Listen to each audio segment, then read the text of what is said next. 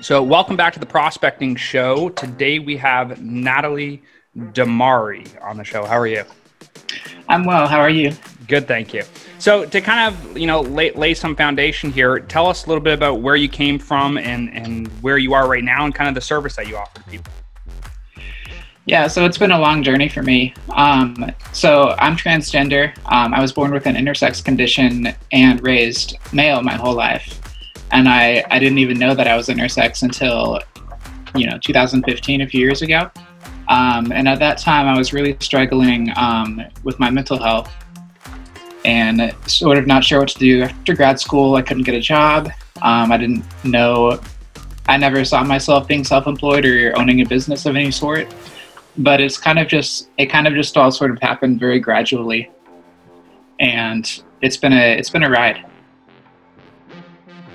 And you know, with with having uh, some you know experience in, in school and kind of translating knowledge from school, what kind of gaps did you find there? I know a lot of people I talk to that are in entrepreneurship. They talk about how what they learned in school and what they know they needed to learn are not the same thing. So, what was your experience there?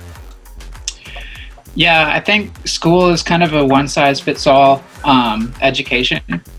Occasionally, you'll have a professor who has real world experience and they might sort of mentor you to some extent, um, which is really great.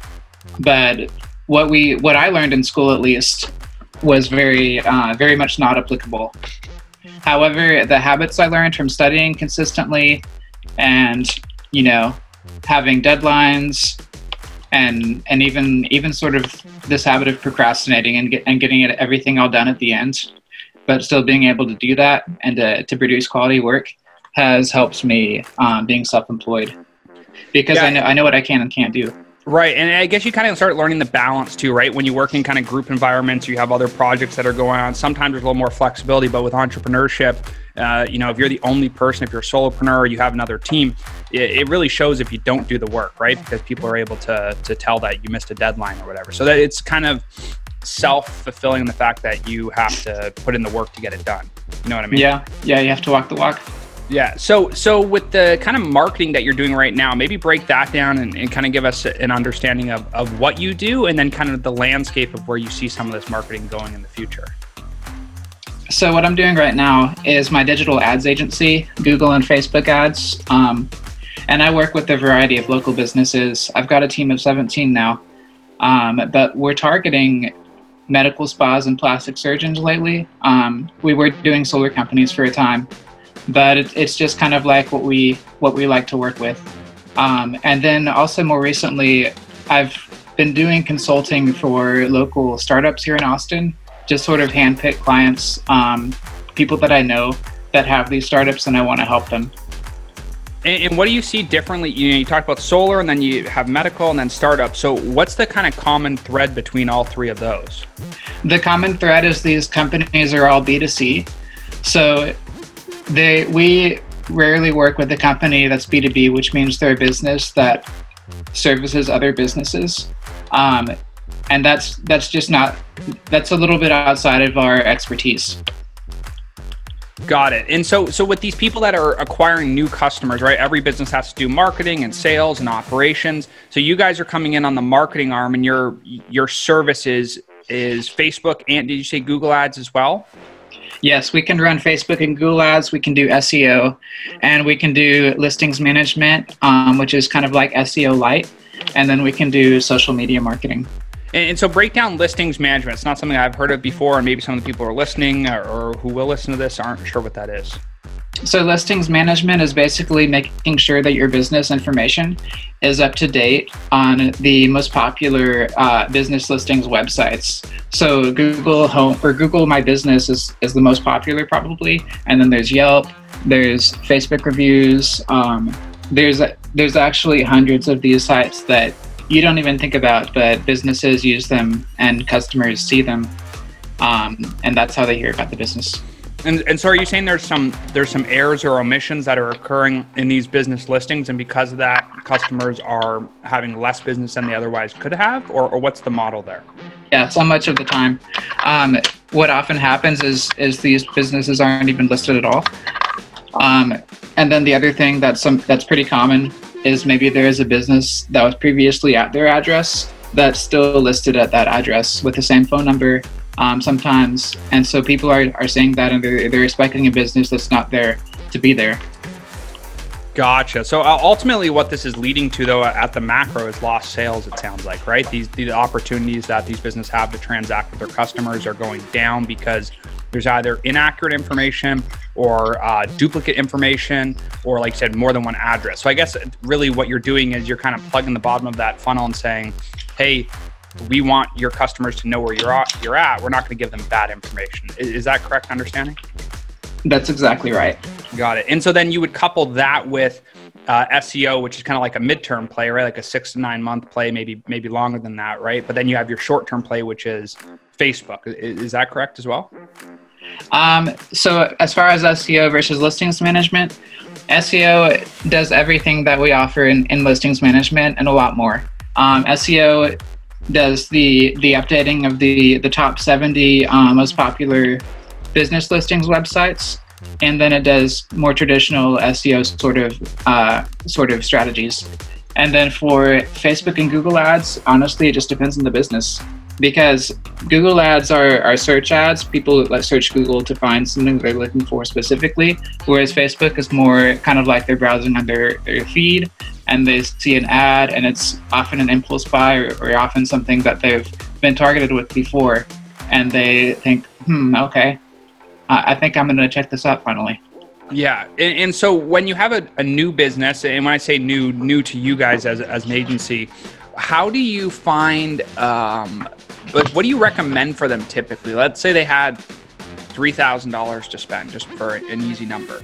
Where would you recommend that they put those efforts first um, so what we do is we kind of gauge um, what their needs are and then also if they can afford us usually freelancers can afford to pay us um, for google or facebook ads because that's a little bit pricier than say seo um, just because of ad spend, it's it's very competitive these days, and we we kind of see if there's any sort of service that they're looking to market. Um, in particular, we see how many of those services they're doing per month and like how many they want, like they can feasibly fulfill.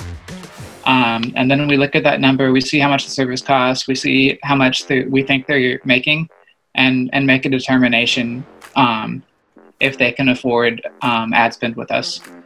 And, and typically, do you find that businesses are able to multiply their money fairly quickly, or is it that it's taking three to six months for them to, to kind of go to the next level? Like, what what is it going to take for somebody to make sure that they can work with you every single month? What do you it, see? It usually takes two to three months to get a, a return on their investment and more. And then would they scale immediately at that point by putting more more dollars into the program, or would they typically just kind of churn at a steady rate? Um, they would usually churn at a steady rate. Um, and oftentimes it just comes to how good the businesses are at converting their sales. Um, if they have like a really, really solid SOPs and like a, people that are good at selling. Um, and, and there are so many businesses, it's, it's, it's not one size fits all. Like solar company, solar contractors often have a team of sales reps who are experienced at closing these leads that we provide. Whereas um, local businesses like medical spas have employees who are trained to answer the phone and and like you know be friendly, but but maybe not to sell.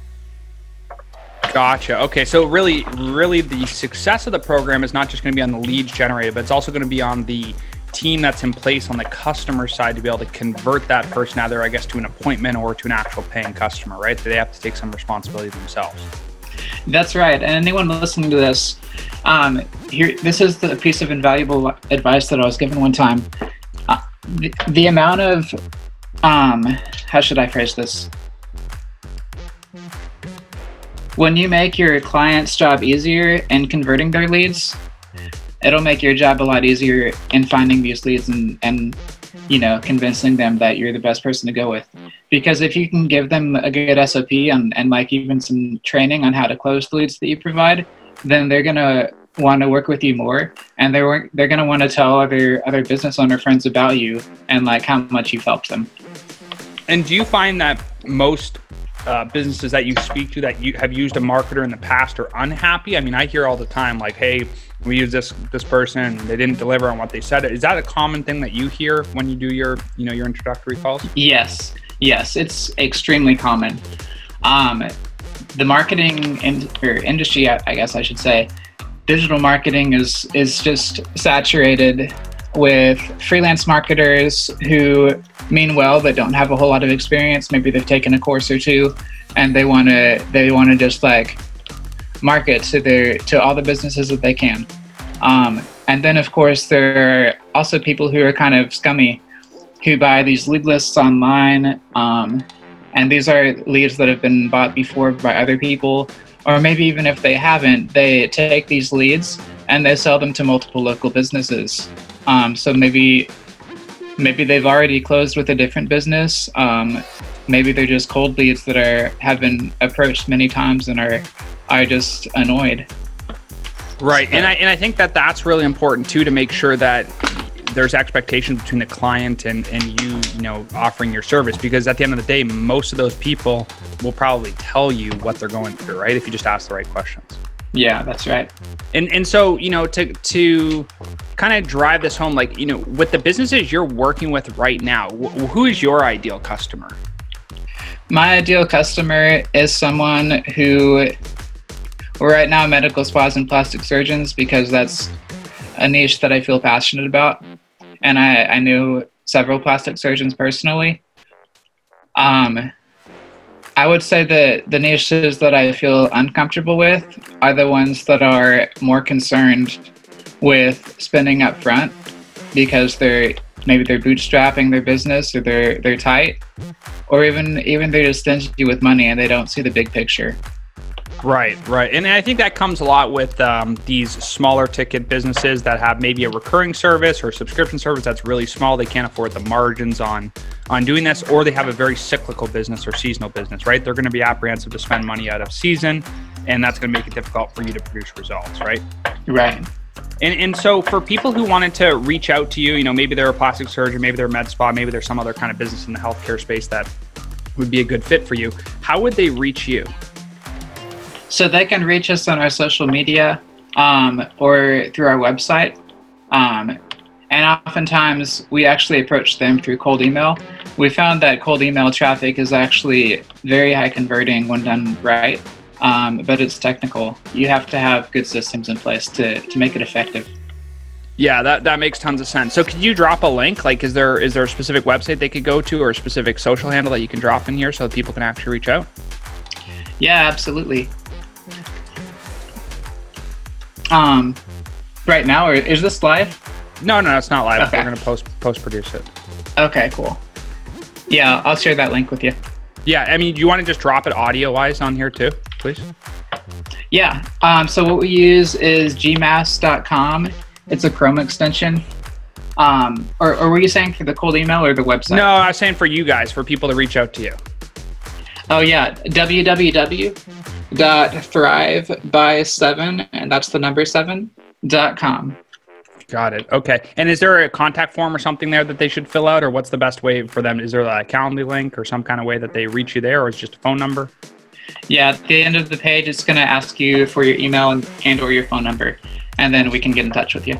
Okay, cool. And and beyond, you know, this is just kind of for my information. Beyond the the med spa and the plastic surgeons, are there other good fits that you guys would have in your business, given that you're doing that B 2 C type marketing on behalf of them? Um, say that one more time. Yeah, know, so you guys are doing me- medical spas and plastic surgeons. Are there other businesses that are similar to those that you guys have found success with, or ones that you like to work on? Yeah, um, chiropractors are good ones, and holistic practices as well. Since we're here in Austin, and there are quite a few holistic practices um, that we like to work with.